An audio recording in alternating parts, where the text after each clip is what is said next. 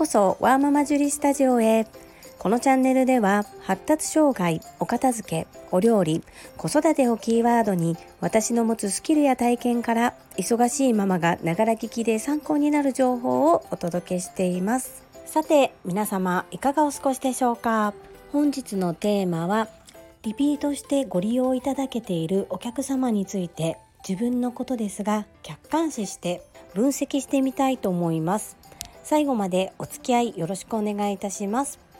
私は月に一度オンラインでデコ巻き寿司講座を開催しております。デコ巻き寿司とは切ったら断面に可愛い絵柄が出てくる巻き寿司のことで飾り巻き寿司とも言いますが、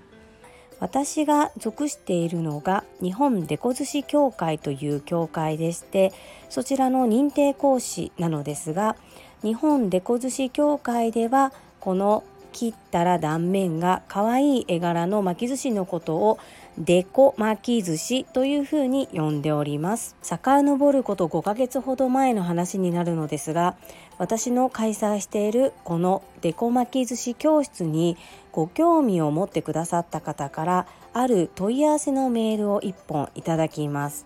その方は私と同様、最初は認定講師になることを視野に入れてのお問い合わせでした。ところが私が主で今開催しているのがオンラインレッスンであったこと、そしてこの方はオンラインレッスンには難色を示されていました。なのでレッスンをご受講いただける可能性は極めて低いと感じながらも、私の知っている限りのことをすべて丁寧に包み隠さず腹を割ってお話しさせていただきました。何度かメールのやり取りをしているうちに、この方の場合は認定講師を目指さない方がいいという私の中の判断が出ました。すごくいやらしい言い方をしますと、売上だけを考えて目先の利益だけを考えると、この方を認定講師の講座に誘導する方が利益は上がります。でもそれは私がしたいことではありませんでした。この方が習得したいことは、海外で外国の方に日本の凄さを見せたい、そしてお寿司でこんなことができるのという感動を与えたいというものでした。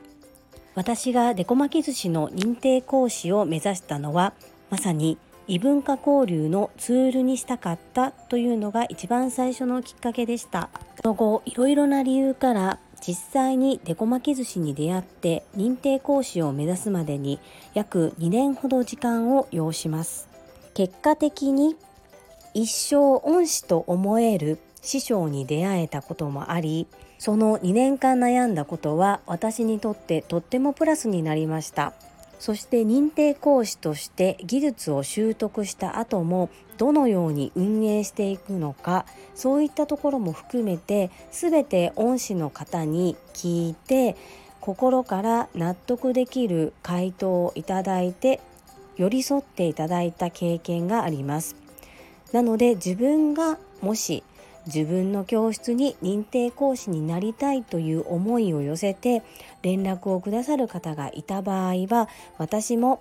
包み隠さず全てをお話しさせていただいて、その方に寄り添う、そういうふうに決めていたんです。その経験をしていたこと、そしてお問い合わせいただいた方のやりたいことを詳しくヒアリングをしていくと、この方は認定講師になることよりも自身が気に入った絵柄を習得される方がいいというふうに思いました。そこでお話をしていくうちに、だんだんとオンラインに対しての考え方も変わられ、そして一度体験という形で4ヶ月前にご自身が巻いてみたいという絵柄を2種類一緒にオンラインで巻かせていただきました。とっても喜んでくださって、そして上手に巻けて、正直オンラインでここまで巻けるとは思いませんでしたっていう嬉しい感想をいただきました。私としては一応これでお役目を果たせましたので、楽しんでいただけて、巻きたい絵柄を2種習得されて、これで終わりというふうに思っていたのですが、先生来月もお願いしますって言ってくださって、2回目も先生また来月もお願いしたいですとおっしゃり、そして3回目も次もお願いしますということで、結果的に毎月習い事のような感じで来週ご受講いただくことで4回目の受講となります。何がこんなにリピートしたいという要素になったのかなって考えた時に、正直認定講座だといろいろな巻き方の技術を習得するので、自分の好きな絵柄だけを巻くことはできないんですね。ここが一つポイントかなと思ったのと、やはり目先の利益だけに私がとらわれたのではなく、お客様の立場に立ってどうすることが一番喜んでいただけるかを考えることができたからかなというふうに自己分析しております。来週選ばれた絵柄も意外と難しめの絵柄なので、1年前の私であればオンラインでは受けてなかったと思います。ただこの1年間の経験があること、そしてどうしてもオンラインでもお客様のニーズに応えたい、そういう私の気持ちもあって、お客様が巻いてみたいという絵柄を私も一緒に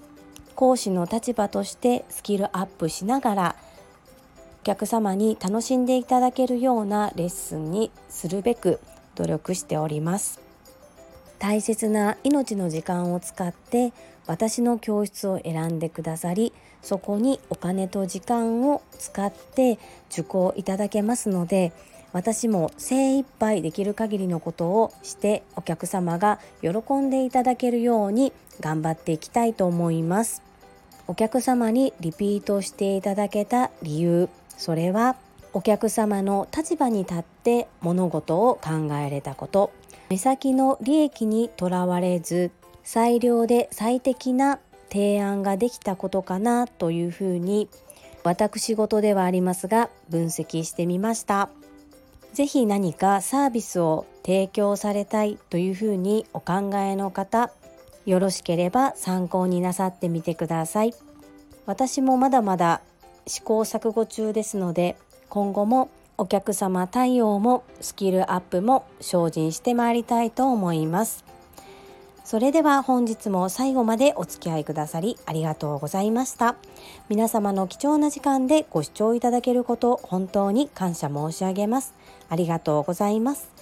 ママの笑顔サポータージュリでした。